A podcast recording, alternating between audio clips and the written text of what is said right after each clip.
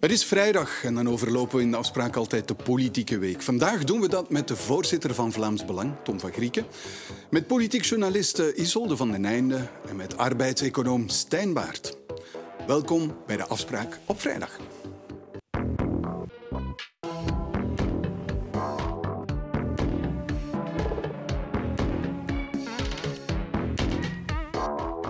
Goedenavond, Tom van Grieken. Protest tegen de lessen seksuele opvoeding in Franstalig België blijft aanhouden. Hebt u begrip voor het protest? Het is natuurlijk hoe u het protest definieert. Wanneer het protest overslaat in uh, scholen in brand steken, dan heb ik daar 0,0 begrip voor. Ik uh, wik en weeg mijn woorden. Ik vind dat achterlijk. Men mag kritiek hebben op een lessenpakket. Dat hoort zo in een democratie. Uh, net zoals het ook hoort dat er uh, lessen seksuele opvoeding worden aangeboden. Maar wanneer men overgaat naar geweld, men scholen in brand begint te steken, dat is meer dan een brug te ver. Oké, okay, dat is de manier waarop er geprotesteerd wordt. Hebt u begrip voor het protest? Voilà, kijk, ik ken het document aan zich niet zo goed, maar men gaat altijd discussie hebben, want het uh, opvoeden van kinderen is altijd in de eerste plaats de taak van de ouders. Een deel besteden wij uit als, als samenleving aan scholen. Daar gaat altijd wel een spanningsveld zijn. Zo decennia geleden hebben we een schoolstrijd hier ook gehad. Uh, natuurlijk hoort dat op een beschaafde en democratische manier te gebeuren, met rationele argumenten, waar men overgaat naar geweld. Ja, dat is, uh... ja, maar lessen seksuele opvoeding op school, lagere school is. Laat ons, hoop, laat ons hopen, als men, als men aan jonge meisjes en jongens het laat zelf gaan opzoeken op het internet, dan denk ik dat we stappen achteruit uh, zetten. Nu, wanneer seksuele opvoeding voor minderjarigen, zelfs lagere school of begin uh, middelbaar, wanneer daarover uh, de genderideologie gaat, ik zou er ook niet tevreden mee zijn als, als ouder. Ik geloof niet in genders. Ik vind dat dat een... een dat, wordt, dat wordt behandeld, daar wordt over gesproken. En ik vind dat, als ik het juist ben ingelicht, dan wordt daar zelfs voor minderjarigen, denk zelfs vanaf de eh, leeftijd van negen, wordt er aan kinderen, ze hoeven het niet te gebruiken, maar wordt aangeboden, wat is uw genderidentiteit eigenlijk aan een negenjarige? Of pak nu nog aan een dertienjarige. Ja, dat vind ik ja, eh, niet aangenaam. En ik zou daar mij er ook tegen verzetten, mocht dat zijn. Dus eigenlijk hebt u begrip voor het protest? Ik, heb, maar ik, ik, sluit me aan bij... Allez, wij zijn de trekkers van al de kritiek op al die transgender propaganda. Wij geloven niet in genders. Hè. Ja. Er zijn twee geslachten, ja. man, vrouw. Uh, ja. Dus eigenlijk hebt u begrip niet voor de manier waarop, maar wel voor het feit dat daar protest tegen is. Wel, maar die net protest vele facetten behandelt. Maar als je aan mij vraagt, vind je dat je die genderonzin moet inlepelen in het onderwijs aan minderjarigen, dan zeg ik als vader van twee kinderen en als voorzitter van het Vlaams Belang Nee. Oké, wat zegt de moeder van twee kinderen dan? Um, dat het verschrikkelijk is dat een plek waar je denkt dat je kind, uh, of, of, je kind het veiligst moet zijn, dat er opeens geen veilige plek meer lijkt te zijn, dat dat echt mij, dat vind ik echt ook echt degoutant. En uh, Paul Magnet heeft het uh, terroristisch geweld genoemd. Ik vind het ook echt een aanslag. Um, dus ik vind het bijzonder erg dat dat op die manier gebeurt het viel mij ook wel op dat het protest dan uh, in de protestacties en dan niet, want we weten niet wie die pyromanen zijn, dat ook mensen zijn die je doorgaans ook niet altijd ja, ziet op andere betogingen. Hè. Dat zijn veel gesluierde vrouwen, um, waardoor dat ik ook daar mij ook wel wat vragen bij stel van uit welke hoe komt dat, op welke manier wordt dat georganiseerd. Men is dat aan het onderzoeken, hè, wie dat daar allemaal achter zit. Er zijn ook ja, Franse, op Franse sociale media is men daar heel hard over bezig ook. Um, maar ik voel ook wel, allee, ook bij meneer Van Grieken, uh, die op zich hier een, een, zeker uh, een standpunt brengt um, waar veel mensen zich in zullen kunnen vinden, denk ik. Maar uh, je voelt ook wel een beetje de moeilijkheid bij bijvoorbeeld iemand als meneer Van Grieken van ja, dit is, uh, wordt een beetje aangewakkerd door uh, uh, ja, veel moslims. Dat zien we toch op die, op die protesten. Je kan er eigenlijk niet, niet goed naast kijken. Maar je zit ook met het, ehm, dat, die conservatieve gevoelens, eh, die uiteraard mogen geuit worden, ehm, ja, tegen ja, wat zij dan genderideologie noemen. En daar zit je, eh, zie je dat een partij als Vlaams Belang eh, zich een beetje op een moeilijk kruispunt bevindt van ja, een partij, ik heb het Samar van Rooyen horen zeggen, die zegt van uh, ja, de islam kan je niet integreren. Dat is niet integreerbaar. En dan zie je dat die mensen, of een groep ervan, want we weten niet hoe ver dat, dat protest zich uh, uitwaaiert, ja, op een, op een, uh, tegen iets gelijkaardigs ja. zich verzet. Bien étonné de se retrouver voilà. ensemble, Hey, zeggen de Franstaligen ja, dan. exact. Dus, um, dus daar zit Vlaams Belang denk ik een beetje op een, op een moeilijk kruispunt in dit, deze discussie. Korte reactie. Ik vind het een iets te oppervlakkige uh, analyse, want wij vertrekken uit de wetenschap, uit de biologie. Er zijn mannen en vrouwen in het 23 chromosoompaar XX of XY. Het protest dat hier wordt aangewakkerd is vanuit religieus oogpunt. Vanuit de fax die van Allah naar Mohammed is gekomen en ze zich engageren. Ons uitgangspunt is verschillend. Dat dit nu hier een overlap is, dat zal zijn. Maar sta me toch toe dat ik liever aan de kant van wetenschap sta dan enkel religieuze argumenten aanhaal waarom scholen ja. Eh, zouden aangevallen moeten worden. Vlaams Belang is tegen genderideologie voor lagere schoolkinderen, zei meneer Van Grieken. Wat denkt u dan, Stijnbaard? Ja, ik heb daar niet op, op, gestudeerd op dat onderwerp. Voor mij is het, is het cruciale dat je, als je voor iets protesteert, dat kan vanuit links komen, vanuit rechts komen, dat kan vanuit geloof komen, dat kan vanuit de wetenschap komen, dan moet je eigenlijk maar protesteren in die mate dat je van iemand die het omgekeerde standpunt zou nemen zou aanvaarden dat die doet. Hè. Dus als je uh, op straat komt, ja, dan moet je ook aanvaarden dat mensen voor andere dingen op mm. straat komen. En je mag maar zo ver gaan als dat je het van jouw tegenstanders zou, zou aanvaarden wat, wat zij doen. Nu, wat ik hier vandaag wel belangrijk vind, van meneer Van Grieken tot en met meneer Magnet, is dat eigenlijk men verstrakt hierover grotendeels van zodra dat er, dat er geweld gebeurt. Uh, en dat is niet altijd zo. Herinner u uh, vorig jaar het mobiliteitsplan in Brussel? Toen was er ook zeer veel vandalisme. En toen heeft men gezegd, ja, we gaan niet verstrakken, in tegendeel, we gaan die mensen voor een stuk belonen en we mhm. gaan die zaken terugdraaien. En dan moet je gaan opletten voor ja, conditionering. Je gaat mensen belonen voor verkeersgedrag. Vreest, u dat dit zal worden teruggedraaid door het dat, protest? Dat was mijn vrees voordat ik de reacties hoorde. Het feit dat meneer Magnet nu zo strak is, vind ik wel een heel goede zaak. Want het tegendeel betekent dat, je het beleid uit handen geeft aan half en hele criminelen. En dat kan natuurlijk ja, dat komt natuurlijk vanuit een zeer diep geworteld geloof in de laïcité van de staat. Zeker bij... Van, niet bij iedereen. Dus scheiding, scheiding, kerk en staat, geen invloed van religie op uh, onderwijs. Um, verschillende PS'ers hebben dat ook al geuit vandaag, waaronder ook Mark Uitendalen heeft heel duidelijk gezegd wij willen een strikte scheiding. En dat zit er ingelepeld. Wat je natuurlijk ziet vanuit die conservatieve stroming is een soort botsing. Want meneer Van Grieken zegt het ook. Hij noemt het een ideologie. Dus je ziet een soort botsing van Paul Magnetti zegt... Wij willen een strikte scheiding en dus een religieuze inmenging kan niet. Daar zeggen wij heel hard nee tegen. Je hebt die andere mensen, de protesteerders, die zeggen van ja, maar wij zien net dat er ideologie binnencijpelt. Dus daar zijn wij ook net tegen. Dus je, je zit daar met een, een contrast in meningen uh, die op die manier botsen. Maar ja, de, de mening van Paul Magnet uh, is... is ik bedoel, ook iedereen in dat, uh, in dat parlement heeft... Dat decreet is unaniem goedgekeurd. Hè. Dus ook eventuele moslims die in het parlement zaten, hebben op de groene knop geduwd. Er is natuurlijk wel een verschil als je over de PS spreekt en ja, het onderscheid maken tussen kerk en staat en zo verder, tussen de Waalse PS en de, en de Brusselse mm. PS. Hè. Mocht natuurlijk zulke dingen in Brussel gebeuren, of dat men dan ook zou verstrakken, dan wel toch wel wat mildheid vertonen.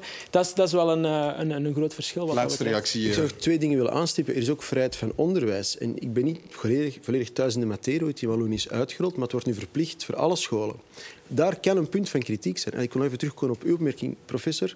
Uh, ik ben blij dat er nu niet wordt op eh, dat ze stappen terugnemen. Ja, dat is volgens mij ook niet de juiste analyse. Want nu misbruiken ze het geweld om het debat en de discussie uh, te maken. En ik vind dat het debat net wel gevoerd moet worden over die transgender-ideologie. En mogen nu niet zeggen, ja nee, nu heb je het alleen maar te aanvaarden. Uw kinderen gaan dat sowieso krijgen, zoals de transgenderkoek van, van, van Ben Wijts. Uh, ik vind dat maar dat was geen ernstig debat. Maar ik vind dat het debat, gerust gevoerd mag worden. Maar in een democratie zijn nu wapens, uh, het stempotlood, het vrije woord en niet uh, ja, een jerrycan. Ze moeten maar stemmen hè, in mei. Het parlement heeft het unaniem goedgekeurd. Maar, elke partij dus. Ja, maar wat er misschien nog aan toegevoegd kan worden. Ik vind wel dat ouders het laatste woord hebben wat hun kinderen op bepaalde punten krijgen van opvoeding. En niet de staat. We zijn toch een vrije samenleving. Enkel in communistische systemen bepaalt de staat wat de opvoeding is van de kinderen. In een vrije samenleving is het de eerste taak van de ouders. Het is natuurlijk democratisch tot stand gekomen. Hetgeen mm dat uh, leerlingen zien, zien op school. En, uh, ja, bovendien, ik, ik, denk niet zozeer dat, allee, dat daar het probleem is. Als er een ernstig debat hierover moet zijn, dan zit, kunnen mensen hier aan deze tafel en elders ook wel daar standpunten over innemen. Dus ik denk niet dat het mond dood is gemaakt hierdoor. Goed, laten we naar een uh, volgend onderwerp gaan. Hè, want de Raad van State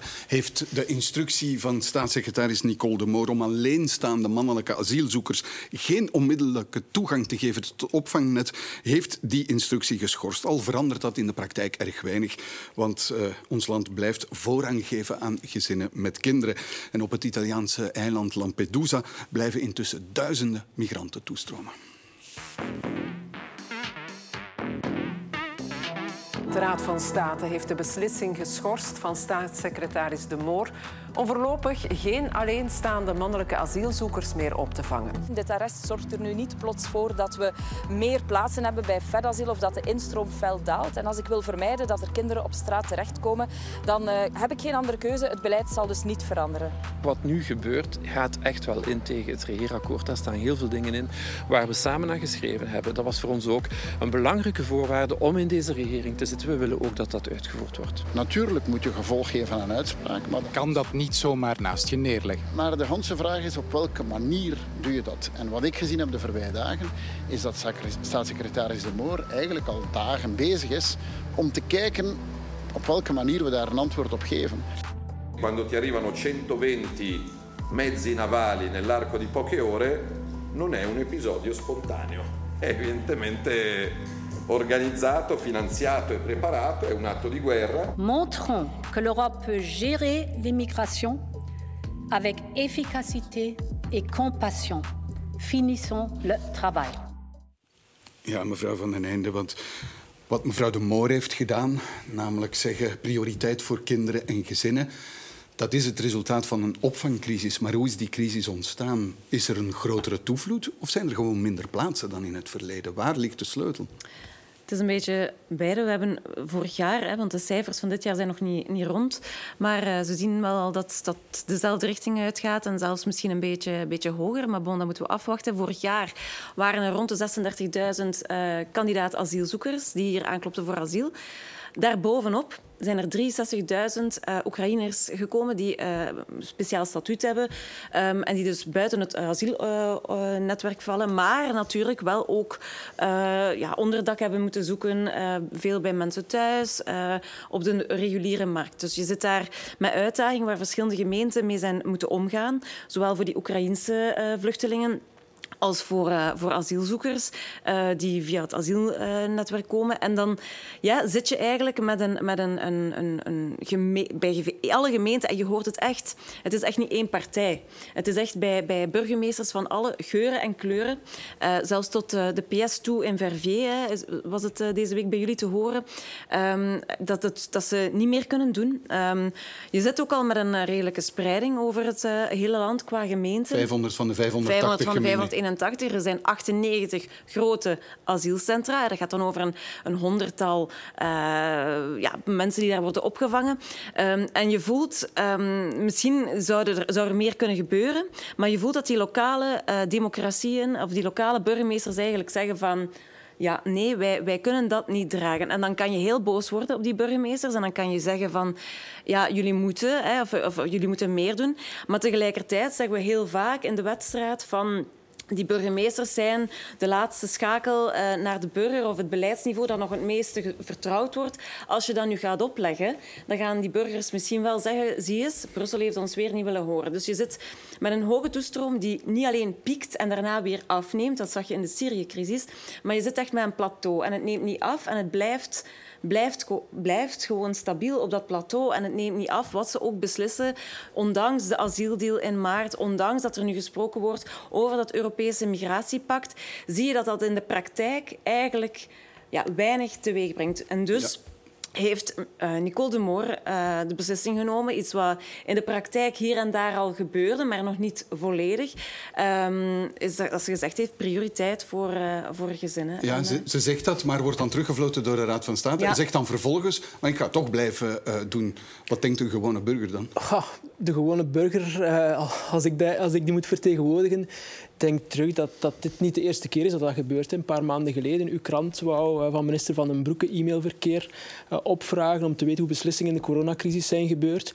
op basis van, van de grondwet werd dat afgedwongen. De minister wou het niet doen. Ook daar heeft een beroepscommissie gezegd, u moet het wel doen. En hij heeft het ook naast zich neergelegd. Dus dit is wat mij betreft niet nieuw. Voor de rest volg ik een beetje dat ja, dit is ook een beetje doe-alsof-beleid. Het gebeurde al dat die mannen er eigenlijk niet aan toekwamen. En, en uiteindelijk zet je het nu om in wetten om maar niet, en dan kom ik tot de analyse, uh, om maar niet serieus te moeten hervormen. Mm. Want uiteindelijk, uh, dit gaat over instroom, dit gaat over yeah. doorstroom en dit gaat over uitstroom. En door dergelijke doe-alsof-maatregelen te nemen, die eigenlijk al in gang waren, maar die je nu formaliseert, blijf je weg trouwens, trouwens uh, van alles. En in, in het beleid uh, zorgt ervoor dat je, dat je eigenlijk niet over de werkelijke kwestie moet, moet mhm. spreken. de, het spreidingsplan, de discussie daarover bijvoorbeeld.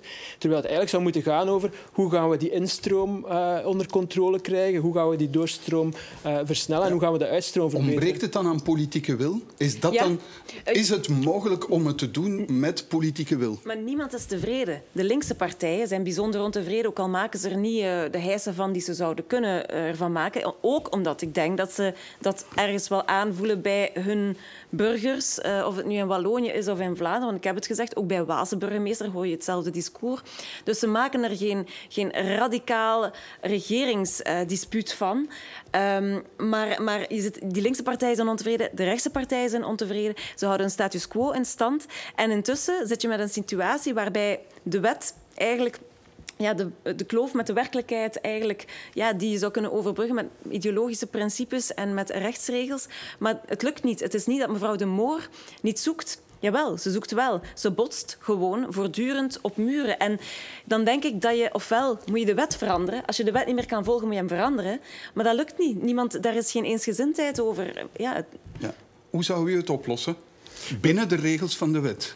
Want dat is het belangrijke heel vaak, wanneer uw partij voorstellen doet, springt ze buiten de regels van de wet. Dus binnen de regels van de wet, de huidige Europese regels, de huidige Belgische regels, hoe zou u dit probleem aanpakken? Dat is niet heel waar. Wij stellen heel veel maatregelen voor die direct impliceerbaar zijn.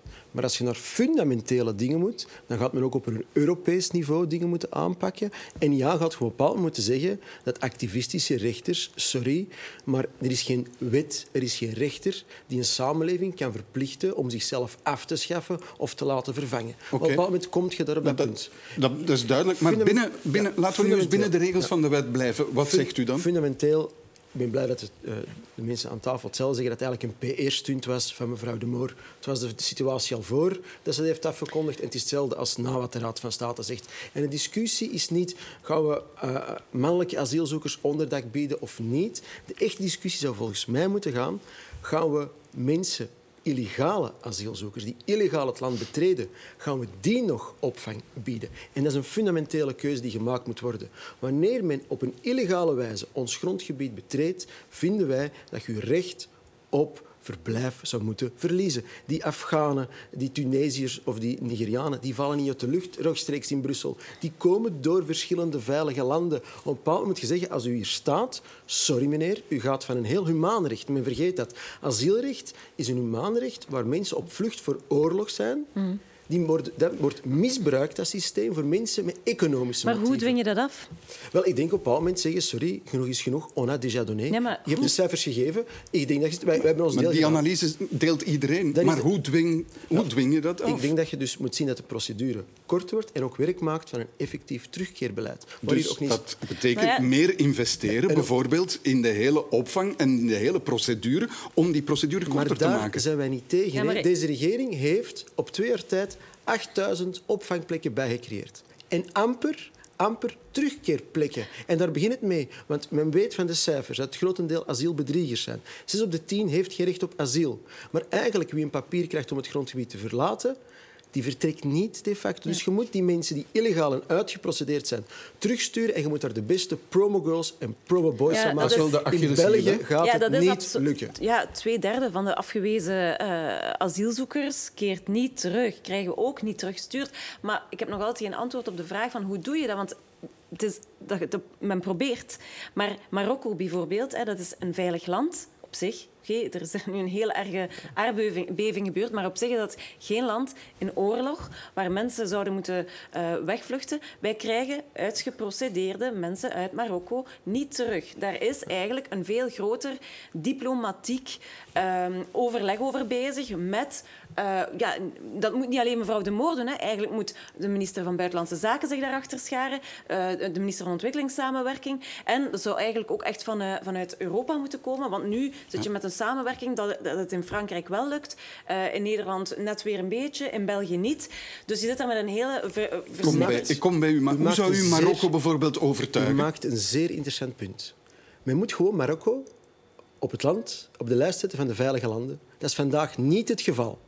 Dat is een maatregel, de lijst van veilige landen uitbreiden. Ik, ik weet maar daarmee nemen zij die mensen nog niet terug? In 2015 ben ik naar Lampedusa nee. geweest. Heb ik, die, heb ik dat ook al voorgesteld. En het tweede wat u moet doen... Maar is, meneer Van Grieken, daarmee neemt Marokko die landgenoten niet terug. Het tweede dat u moet doen, is de hefboom gebruiken. Wanneer er economische samenwerking ontwikkelingssamenwerking of visa worden uitgereikt, zeggen, beste Marokko, als u niet uw criminele onderdanen terugneemt of uw uitgeprocedeerde, gaat u geen visa niet meer krijgen, gaan we de economische banden opschorten en gaan we onze ontwikkelingssamenwerking opschorten. Als men niet wil horen, moet men voelen.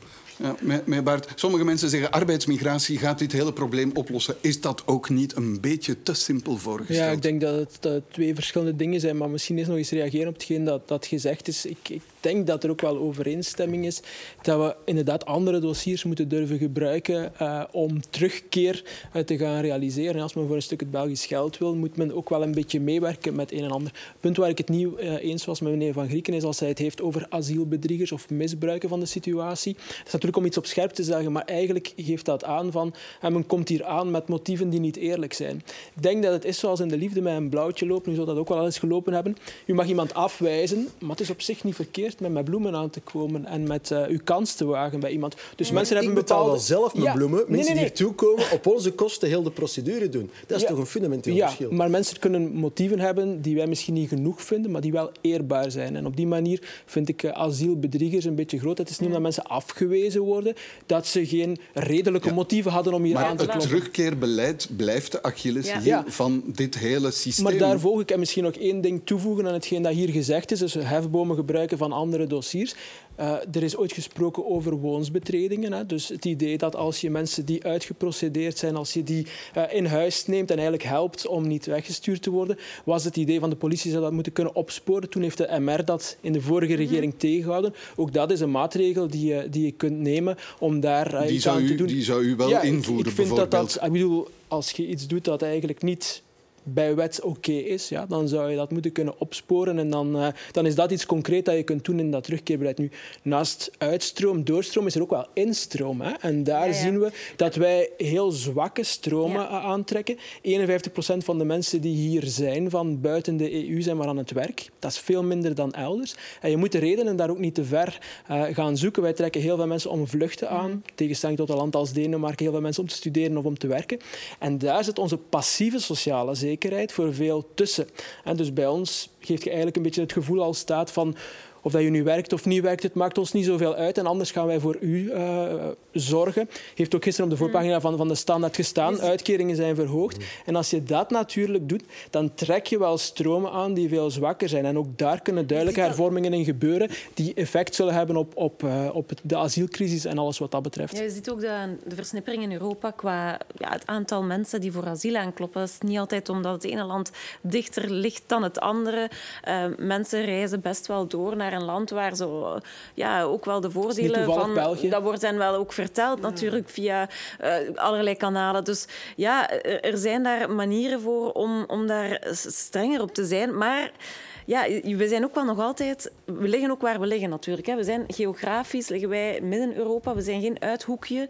Um, het is niet, uh, we kunnen niet competeren met, met landen die in een uithoekje liggen. Ik denk dat er in Portugal, hoeveel waren het er? Uh, zeer weinig zijn toegekomen. Dus ja, het is een heel moeilijk debat, omdat je ook ziet dat er in Europa op zich weinig solidariteit is in die verdeling. Want als we het dan hebben over een Tunesië-deal en die instroom beperken mm. en dat je zegt van oké, okay, Mensen moeten uh, ja, uh, gescreend worden uh, aan de buitengrenzen van Europa. Ja, hoe ga je die dan verdelen? Want die discussie gaat opnieuw komen. Hè? Want welk land neemt wie op? En... Spreiden, hetgeen dat wij moeilijk kunnen, zal moeten gebeuren Ja. in Europa. Dat, dat is de vraag. Bent u voor een Europees spreidingsplan? Ik ben absoluut tegenstander van een speidingsplan. Maar dat is, zou een oplossing kunnen dat is- betekenen voor landen als Italië, Dat is een- Griekenland, die aan, aan die uitersten zitten. dat is de oplossing van ons straat loopt onder water en we gaan het water in de kelders gelijk, gelijkwaardig verdelen. Iedereen ongelukkig. Zodat er overal, zodat er overal een stukje Je staat. Zou de dijkbreuk moeten stoppen. Daar begint het mee. Je we hebben een plan voorgelegd, Fort Europa. De instroom moet gestopt worden. Men gaan Maar deels moeten- volledig, niks. Men zou de illegale instroom volledig moeten stoppen. Maar- Maar, Ik- maar ik wil een opnieuw de realiteit. 10.000 op een week tijd, 10.000 mensen die met bootjes in Lampedusa tegenkomen. En u zegt, we stoppen dat. Men gaat moeten gaan naar pushbacks. Men moet kijken wat Hongarije, Polen hebben gedaan. Die hebben effectief hun grens afgeschermd. Ik heb u gezegd, we gaan binnen de Europese regels blijven. Pushbacks complimenten, zijn... complimenten van Michel gekregen. Het regering heeft complimenten gekregen toen Ja, Wit-Rusland massaal pushbacks mensen zijn stuurde. volgens de Europese regels op dit moment niet toegelaten. Dus Maar ik vraag het u, wat is uw oplossing het- binnen de regels? Ik voorspel, Dan- u, ik voorspel u dat het internationaal recht de praktijk gaat volgen. Oostenrijk heeft de Balkanroute op slot gedaan met hekken. Men gaat dat moeten doen. En ik ben zelf in Lampedusa geweest. Mensen beseffen dat misschien onvoldoende, maar Lampedusa ligt bekend in Afrika. Hè. Eens als ze daartoe komen, is het nog wel honderden kilometers naar Italië. Daar staan ze met ferryboten, nu tegenwoordig met vliegtuigen, waar mensen binnenvliegt. Hè. Op dat punt zijn we komen. Dus men kan gerust zeggen, ja, Lampedusa kunnen we misschien niet afschermen, maar je raakt niet met die keramiekele bootjes tot in het Italiaans vasteland. Dat is echt effectief. NGO's en overheden die mensen binnenvliegen, dus stop daarmee. Een tweede ding nog snel wil toevoegen, want ik, de, beide zijn iets zeer interessants. En u haalde het voorbeeld aan van Portugal. Waarom heeft Portugal zo weinig asielzoekers en zo weinig gelukzoekers? geen gulle sociale zekerheid zoals wij. Hè?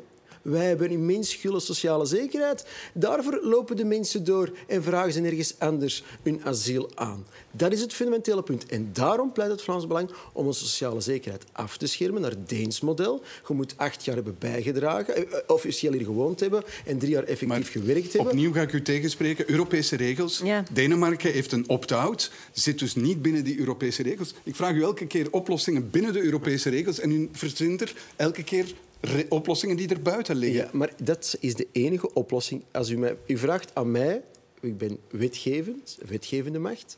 Ik vind dat er dus inspanningen moeten geleverd worden om die wetgeving te veranderen. Als u aan mij vraagt, wat mag- zijn uw voorstellen, maar u mag, niet binnen de, wetge- u mag de wetgeving niet nee, aanpassen, maar dan mag u het parlement afschaffen. migratiestop, wie mag nog komen? Mag, mag, mag niemand nog komen? Wie mag wel komen? Want je hebt, je hebt allerlei kanalen. Hè? Je asiel... Eh, een asiel- migratiestop is nooit nul. Want we gaan altijd Ja, vormen van dat, dat migratie laat je wel hebben. zo uitschijnen. Hè? Ja, maar Ja. ik denk dat er niet alleen in Lampedusa een grens is overschreden, maar dat de grenzen waar onze samenleving aan kan ook overschreden is. We- eh, niet, niet maatschappelijk, maar ook financieel.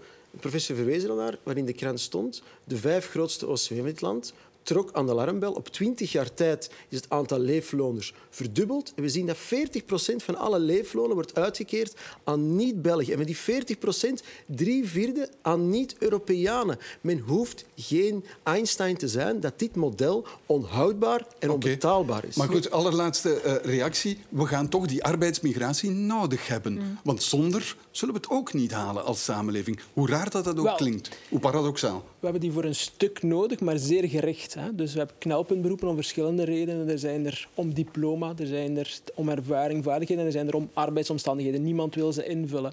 Waar ik economische migratie zou voor inzetten, is alleen maar het eerste. Namelijk, we kunnen diploma's niet over. We hebben op korte termijn mensen nodig en daar kun je een aantal mensen voor aantrekken. Voor de rest, wanneer het gaat om kortgescholden, hebben we 1,3 miljoen mensen die tussen de 25 en de 64 zijn en die geen werk zoeken. Dus daar kunnen we activeren. We hebben zeer veel langdurig werkzoekenden. In Wallonië en Brussel meer dan de helft van de werkzoekenden zijn dat een jaar of langer. Dus daar moeten we het niet voor gaan doen. Maar we hoeven het ene niet uit te sluiten, omdat we het andere niet kunnen. Ik denk dat we, als we spreken over economische migratie, dat we, dat we zeer, eh, zeer helder moeten zijn waar we het over hebben. Goed, laten we naar een eh, volgend onderwerp gaan. Want binnenkort start de Vlaamse regering de besprekingen over de begroting. En hoog op de agenda staat de vraag, onder meer van de CD&V, voor meer geld voor de kinderopvang. En de partij vraagt 1 miljard extra. Dat zou een verdubbeling betekenen van het hele budget voor kinderopvang. Coalitiepartner CD&V heeft aangedrongen om fors meer te investeren in de kinderopvang. Maar dat zal niet zomaar kunnen, zegt de minister. Het zal volgens hem nodig zijn om creatiever om te gaan met het geld dat er is. We moeten af van de idee dat we elk probleem alleen maar kunnen oplossen met extra geld. Eventueel is er extra geld nodig, maar we kunnen ook andere zaken doen. Het aantal plaatsen in onze kinderopvang neemt jaar na jaar af. En dat ondanks de investeringen van de Vlaamse regering. Als we naar een goed systeem gaan, waar we ook zorg dragen voor de mensen die zorg dragen voor onze kinderen, dan gaan we, ja, vandaag zitten we aan een klein miljard, en dan gaan we toch naar een kostprijs van om en bij de 2 miljard gaan. Vlaams minister van Welzijn Krevit zegt dat er mogelijk extra investeringen rond de kinderopvang zullen besproken worden binnen de Vlaamse regering tijdens de begrotingsgesprekken. Ja, mevrouw Nanijn, ik zei het al, hè, u hebt kinderen. Um, ja. Is de vraag naar meer geld voor kinderopvang terecht? Als je ziet waar ze naartoe willen om een betere, kwaliteitsvollere uh, kinderopvang te hebben voor uh, veel meer mensen, dan is het antwoord absoluut ja. Er zijn berekeningen geweest dat als je naar uh, vijf kinderen per begeleider wil gaan, en vandaag zijn het er negen, um, ja, dan, dan moet je eigenlijk een miljard euro extra investeren uh, om daartoe te geraken. Ook als je bijvoorbeeld uh, heel veel van die mensen een uh, minder vlakke loopbaan wilt geven, hè, waardoor ze kunnen variëren of doorgroeien in een job. Ja, daar zijn allerlei modellen voor. Ja, dat, dat kost ook geld. Dat is, dat, dus ja, je hebt absoluut... Ja, terechte meer... vraag dus. Ja, absoluut terechte vraag. En het is altijd een, een kwestie van prioriteiten. Ik, ik erger mijzelf enorm hard aan uh, het, het, het bijzondere tekort aan een kerntakendebat in die Vlaamse regering. Is elke keer dat je daarop hamert, als er allerlei idiote zaken passeren die wij, waar wij voor betalen, en dat gaat van ik zeg maar iets, en ik wil hier nu de dierenfans uh, schofferen, maar van een zwerfkattenbeleid tot, tot uh, culinaire centra. Ik weet het niet, het is van alles en nog wat. En dan zeg, is het altijd van, wij willen onze begroting op orde. Akkoord, daar sta ik volledig achter. Maar het gaat erom dat je kijkt wat je doet met die centen, welk beleid dat je voert. En dan denk ik dat je kan hervormen. En niet alles moet geld kosten. Maar als je mensen zoekt, en er is een enorm personeelstekort in die kinderopvang, en tegelijkertijd, je hebt vandaag al bijna duizend vacatures die vrij zijn, maar je wilt er dus meer, want minder kinderen per begeleider betekent veel meer mensen nodig. Ja, dan moet je lonen uh, aantrekkelijker maken, dan moet je de job aantrekkelijker maken en ja, die werkdruk verlagen trekt ook mensen aan. Ja. Dus ja, het is een kwestie van zaken. Hoe belangrijk is dat voor een goede economie, een goede kinderopvang? Want ja, we hebben het natuurlijk over de kinderen. Maar het is ook zeer belangrijk voor een goede economie. Het antwoord is bijna gegeven. Het is kunnen doorgroeien. En dan in het bijzonder voor vrouwen. We hebben dat in praktijktesten al heel vaak vastgesteld. Er is niet zo heel veel discriminatie van vrouwen meer. Maar als we ze zien, heeft ze altijd te maken met moederschap. En dat is iets waar heel de maatschappij de, de vruchten van, van plukt. En waar dan vrouwen nog altijd voor een stuk de, de prijs uh, voor betalen. En dan zie je, uh, uh, recent was er een, een grote bevraging bij, bij vrouwen die deeltijds werkten. En de vraag was, waarom werkt u deeltijds? Wat is de belangrijkste reden? En je zou ja. kunnen denken van, ja, ik wou gewoon deeltijds werken. Het is mijn eigen keuze. Nee, de belangrijkste reden was dat er geen opvang gevonden werd. Voor vrouwen tussen de 25 en de 49 ging het zelfs om 43 procent van die vrouwen die anders voltijds zouden werken als ze wel die opvang hadden. Dus dat is meteen het dus antwoord. Dus voor onze werkzaamheidsgraad bijvoorbeeld zou dit Absoluut. heel belangrijk Want, kunnen ja, zijn. Mannen werken maar voor 5 procent deeltijds. Hè. Dat is uit diezelfde Ja, ja, studie. Dus veel- dat is niet dat dat verloopt naarmate... Maar voor vrouwen is het nog altijd de helft, Ja. inderdaad. En, en... Het is cruciaal naar die werkzaamheidsgraad. En dat is ook geen cijfer op zich, of dat een doel heeft op zich. Maar wel om die sociale zekerheid te kunnen betalen, om die pensioenen eh, te betalen, die migratie en zo verder. We hebben het er juist over gehad. Alles te kunnen, te kunnen betalen, dat is het doel. Trouwens, wat die werkzaamheidsgraad betreft, om het toch een beetje in, in context te plaatsen. De stijging die we de afgelopen jaren hebben gekend, is wel dankzij de vrouwen. Hè. Onder mannen is die ongeveer stabiel gebleven, onder vrouwen is die gestegen. Als we dat willen doorzetten, ja, dan moeten we daar ook iets tegenover zetten. En dan is kinderopvang wel cruciaal. Dan zou ik als oppositiepartij in het Vlaams parlement zeggen meteen ik steun die maatregel. Meer geld naar kinderopvang. Daar zijn 200% mee eens. Meer kinderopvang en ook eh, het kindergeld zou ook omhoog moeten. Het is eigenlijk heel gek dat Vlaanderen de meeste belasting betaalt, mensen meest aan het werk zijn en een Vlaams kind eigenlijk het minste kindergeld krijgt. Dat wringt, zeker als een Vlaamse nationale partij als de N-VA al twintig jaar deel uitmaakt van N-VA. Maar, eh, Meneer De Wever zei, als je iets bijgeeft, moet je ook iets wegnemen. Dus aan u dan de vraag, waar haalt u dat geld? Waar zou u op besparen? Daar komt je het kerntakendebat zeer zeker. Er wordt dan heel veel onnozele dingen geld uitgegeven. Nu moet ik wel eraan toevoegen, enkel daar op een knibbel is onvoldoende voor de significante investering te doen. Maar ik zou een ander aspect willen aansnijden, want het is heel interessant dat men dat bekijkt vanuit economische en financiële uh, hoek. Maar eigenlijk stellen we ook vast dat in Vlaanderen de kinderwens die mensen hebben, vrouwen eigenlijk hebben, eigenlijk de kinderwens die ze uitdrukken al decennia lang niet halen. Eigenlijk ligt de kinderwens bijna op drie. En eigenlijk haalt niemand dat bijna. En dat is dus zeer concreet. Gaat dat over dat ze ook financieel vaak niet kunnen. En ook hun work-life balance dat niet aan kan. Dus ik denk oprecht, als je dat debat bespreekt, is er wel iets dat mensen zeggen, het kost mij te veel een extra kind, ik vind geen opvangplek, het is me te veel. En ik denk als samenleving, dat mag dus geld kosten. Het, een kinderwens kunnen vervullen, dat mag iets kosten voor de dus- samenleving. Als er iets is waar er geld mag uitgegeven worden als een overheid, vind ik het, als mensen een kinderwens hebben, dat dat vervuld kan worden. Het is ook, allee, bedoel, het is, eh, om op het emotionele ook, voor een ouder, je geeft je kostbaarste goed af. Hè. Je geeft het allerbelangrijkste in je leven als ouder af in goede handen, om, zodat jij kan meedraaien in die economie, waarmee we alle voorzieningen, ook voor ouderen, voor, voor iedereen, mensen die, die tegenspoed kennen, uh, mee financieren. Um, dus ja, als ouder, als je daarin wil meestappen, ja, dan wil je ook dat je, jouw kostbaarste goed in goede handen is, dat dat, dat kind veilig is, dat het gelukkig is. Dan ben jij ook gelukkig. Dus ja, ik vind dat een, een heel logisch debat, maar ik zie ook in, vandaag in de begrotingsdiscussie toch weer partijen met allerlei andere wenslijstjes komen. En ik begrijp dat heel goed, dat je van, vanuit je eigen departement zegt van ja, ik heb een wens voor, uh, voor nog iets te doen aan die energiefactuur, want de Vlaming ligt daar ook wakker van. Of ja, die jobbonies, ook een belangrijk debat om de kloof tussen werken en niet werken groter te maken. Ik begrijp dat. Maar vandaag, ook vanuit een, vind ik toch dat die kinderopvang een bijzonder ja, pijnlijk debat is voor die Vlaamse regering. Tegelijk, tegelijkertijd is er een hele discussie aan het ontstaan om huismoeders eigenlijk ja, aan het werk te krijgen. Mhm. Maar dan wordt er nooit verwezen naar kinderopvang. Dan wordt er bijvoorbeeld gedacht aan fiscale maatregelen die gebruikt worden. Uh, de werkloosheidsuitkeringen die lager worden gezet op voorwaarden. Uh, uh, of om mensen te doen werken. Terwijl is de oplossing niet gewoon meer kinderopvang als je mensen, huismoeders, aan het werk wil krijgen. Je raakt daar een heel belangrijk punt aan. Hè, omdat in die discussie vind ik dat twee dingen totaal onterecht zijn samengevallen. Dat is namelijk de keuze van het individu. Mhm. Waar ik alle respect voor heb. Als mensen ervoor kiezen om binnen het systeem huisman of huisvrouw te zijn, moeten zij daarin gerespecteerd worden. Dat is eigenlijk voor een stuk niet gebeurd in die discussie. Langs de andere kant staat het systeem. Uh, de prikkels die wij geven om mensen om te gaan werken. En hervormingen die wij kunnen doen om naar het Nederlands model mhm. meer huisvrouwen te activeren richting de arbeidsmarkt. Maar dat hebben we niet gedaan.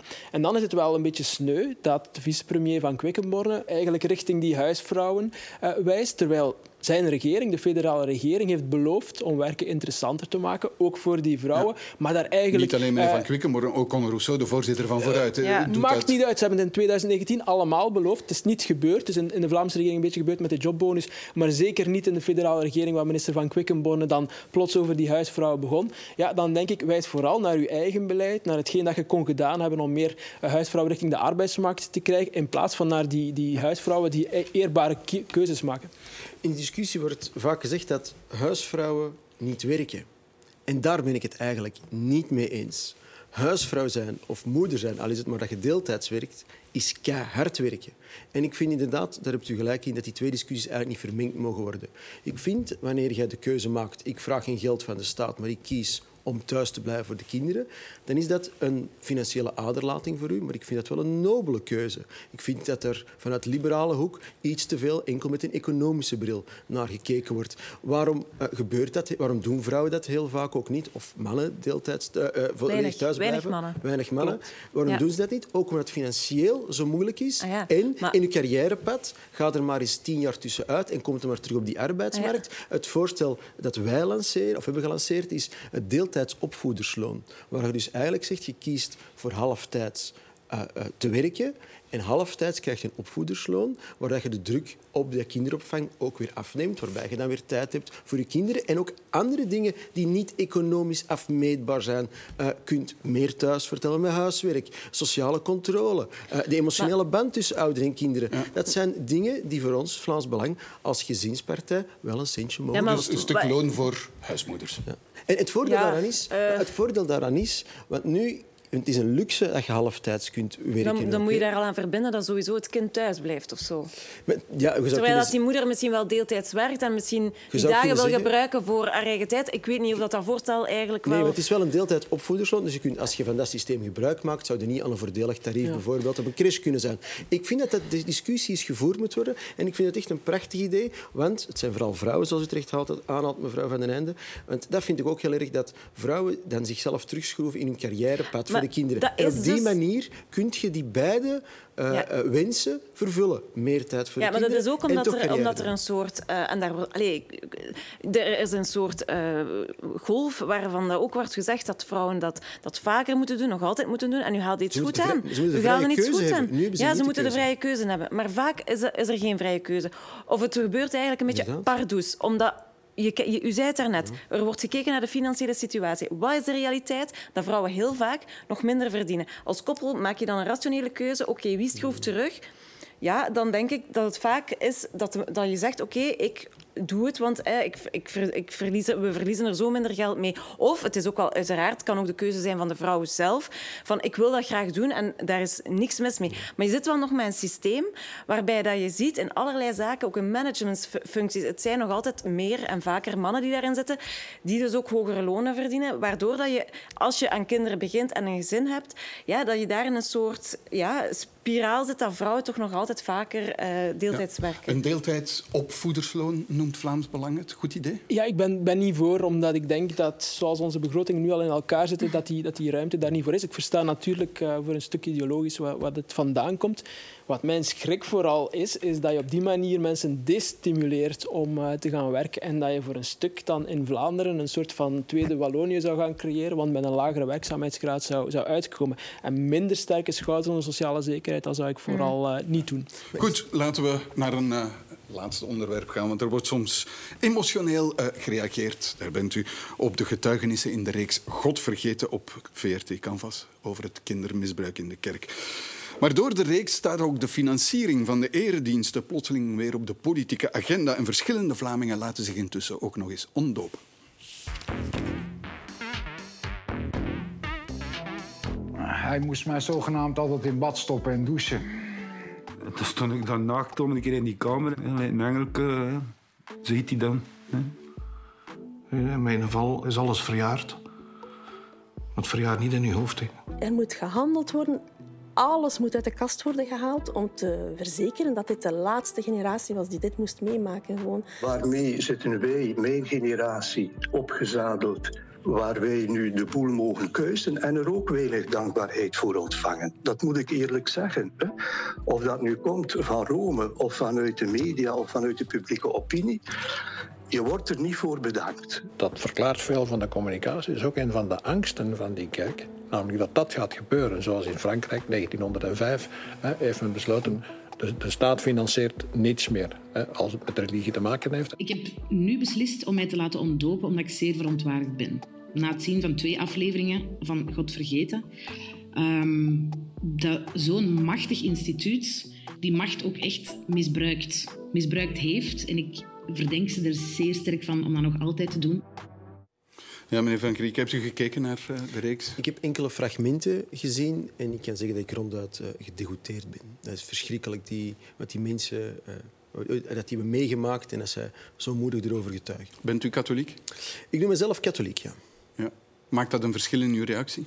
Nee, want uh, ik heb nu eens niks begrip voor pedofielen. Het standpunt van mijn partij is ook dat uh, pedofielen die ernstige feiten plegen, dat die ook chemisch gecastreerd kunnen worden. Het maakt me niet uit of een of andere vetzak aan kinderen zit, of die hun kruisje draagt of niet. Je blijft met je fikken van kinderen af. Oké, uh, geldt dat ook voor... Uh, want de meeste van die dossiers zijn verjaard. Dus daar staat u dan met uw chemische castratie. Maar het is niet omdat het in het verleden is misgelopen dat je nu niet alles uit de kast kunt halen. Ik heb ook in het voorstukje, het radio-interview van uh, Bonnie gezien.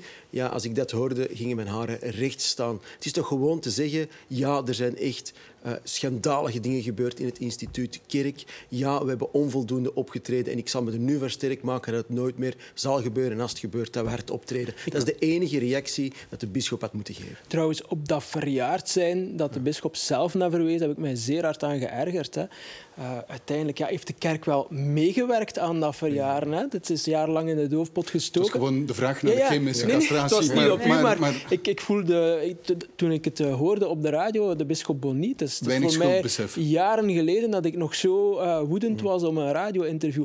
Eigenlijk trekt hij gewoon de, de lijn van de misplaatste communicatie volledig door. Hè. Dus er zat woensdag mevrouw Wagenmakers van Tertio en zij zei die mensen willen erkend worden en ze willen draag, daadkracht. We hebben totaal het omgekeerde gezien van de bisschop. Hij heeft, heeft gezegd, ja, verjaard, niet verjaard, we moeten dat niet op één hoop uh, gooien. En heeft voor zijn eigen erkenning gepleit. heeft gezegd, ja, maar ik ontvang toch weinig dankbaarheid voor wat ik doe. Dat is toch ongelooflijk om zoiets te doen. En dan zien we, uh, we hebben dan kardinaal Daneels teruggezien ja. in God Vergeten. En die deed exact hetzelfde. Die zei, is er niks ik heb, ik heb uh, meneer Van Geluwe beluisterd. Ik heb alles gedaan wat ik moest doen. Eigenlijk in de doofpot proberen steken. En kijk, ik word daar helemaal niet voor bedankt. Dat is exact hetzelfde. De kerk heeft het totaal niet door. Ze vragen niet voor zichzelf. Erken, erkentelijkheid, dankbaarheid. Terwijl uiteindelijk uh, ja, het erkennen van de slachtoffers centraal zou moeten staan. Dat doet deze serie gelukkig wel. Hè. Ja. Die stelt die slachtoffers en hun verhalen, die geeft die eindelijk een, een, een, een heel breed platform.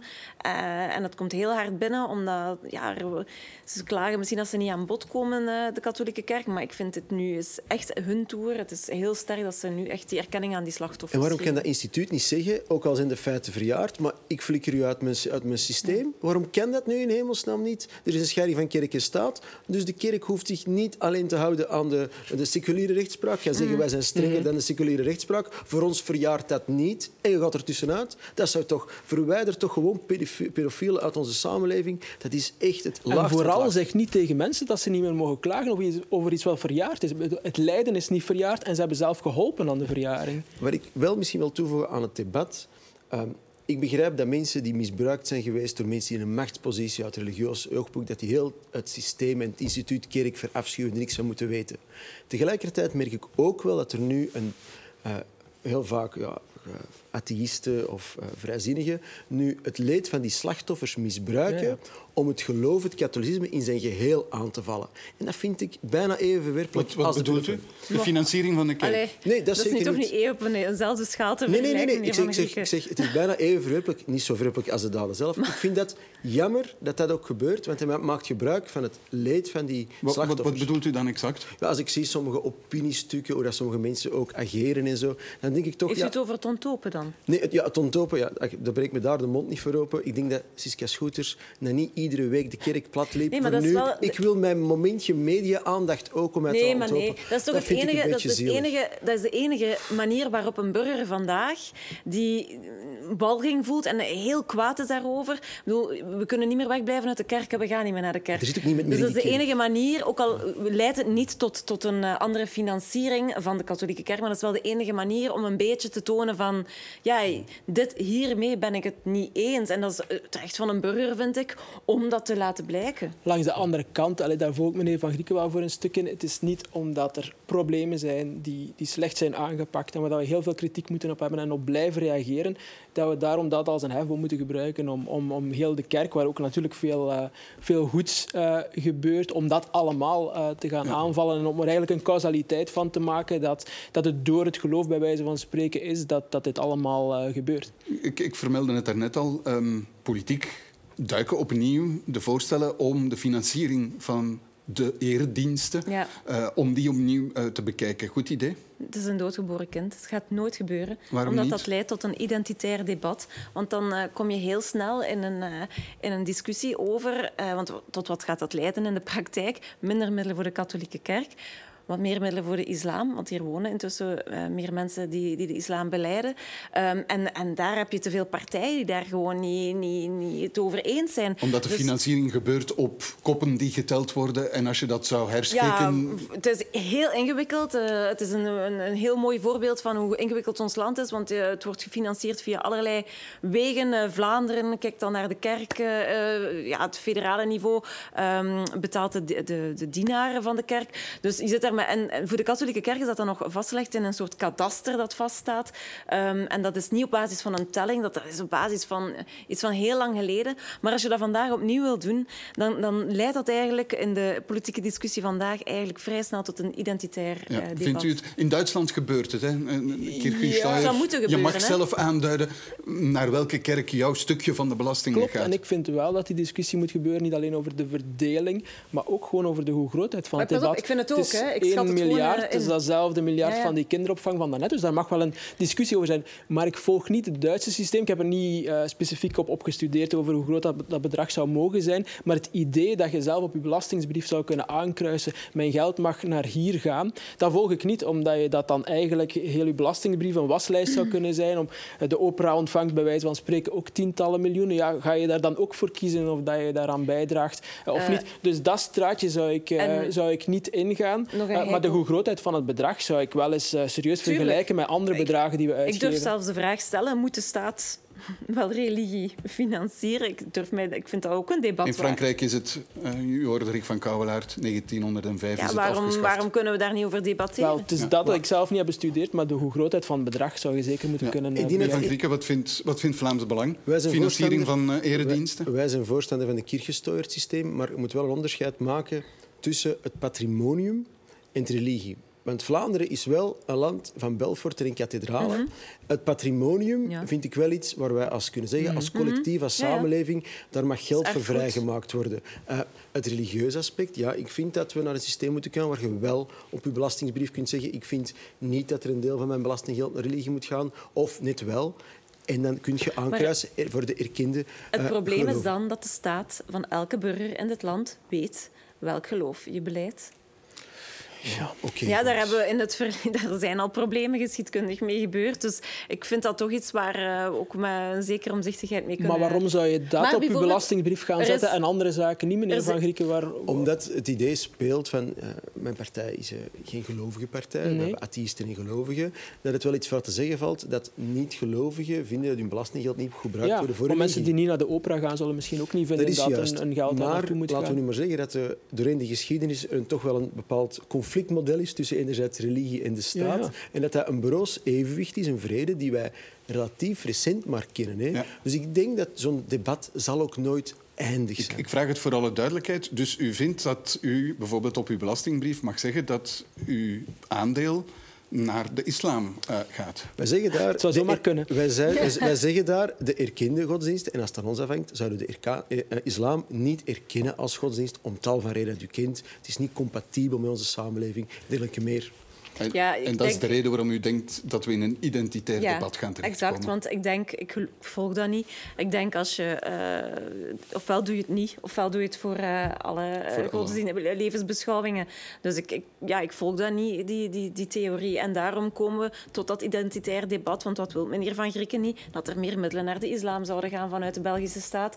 Maar ik wil ook niet is dat er nu redenen. middelen... Dit huidige systeem gaan er ook middelen naar de islam. Vandaar dat ik mij niet. de vraag stel van moeten we niet het debat voeren waarom dat de staat eh, dat financiert. Goed, dat is het einde van deze afspraak op vrijdag. En daarmee is weer een politieke week netjes neergelegd. En zoals altijd dank ik mijn gasten voor de deskundige hulp bij- daarbij. Tom van Grieken, Isolde van den Einde en Stijn Baart. En u, beste kijkers, bedankt voor het kijken en tot volgende week.